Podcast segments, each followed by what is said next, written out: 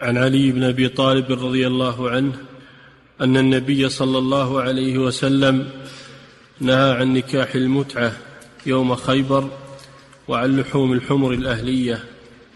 وهذا أيضا من المحرمات في النكاح وهو نكاح المتعة وهو النكاح المؤقت. نكاح المتعة هو النكاح المؤقت بأن يتزوج امرأة لمدة شهر أو سنة ثم يرتفع العقد. هذا نكاح المتعة. وكان هذا جائزا في أول الإسلام ثم حرمه النبي صلى الله عليه وسلم ونهى عنه يوم خيبر في غزوة خيبر ثم أباحه يوم فتح مكة ثم حرمه صلى الله عليه وسلم تحريما مؤبدا.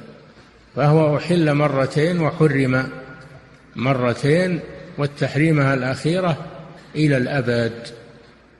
لما في ذلك من المضار فإن هذا زواج لا تتم فيه مصالح النكاح وإنما هو لأجل الشهوة فقط ولا يحصل به إعفاف المرأة من كل وجه. ولا يحصل به النفقة والسكنى للمرأة وأيضا الأولاد. الأولاد الذين يأتون لا يلحقون بأبيهم فيضيعون.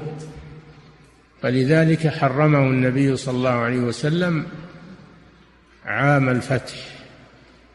التحريمة الأخيرة المؤبدة. وهو مذهب وهو مذهب الأمة عموما إلا أهل الضلال وهم الشيعة يبيحون المتعة يبيحون المتعة الآن وهم مخالفون للإجماع لإجماع الأمة مخالفون لنهي النبي صلى الله عليه وسلم عنها في الأخير آخر شيء فتح مكة. فهم مخالفون للنص والإجماع وهو نكاح باطل نكاح باطل سفاح لأنه نسخ وانتهى فهو سفاح من السفاح والعياذ بالله. نعم.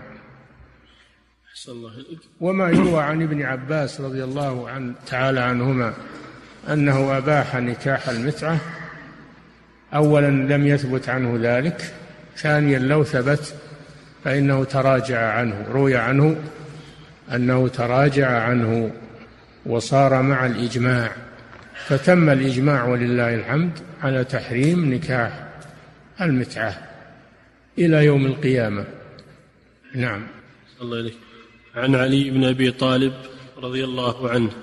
أن وأما لحوم الحمر الأهلية فهذا في كتاب الأطعمة هذا سيأتي في كتاب الأطعمة.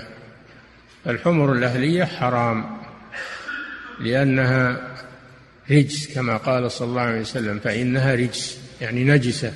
نعم.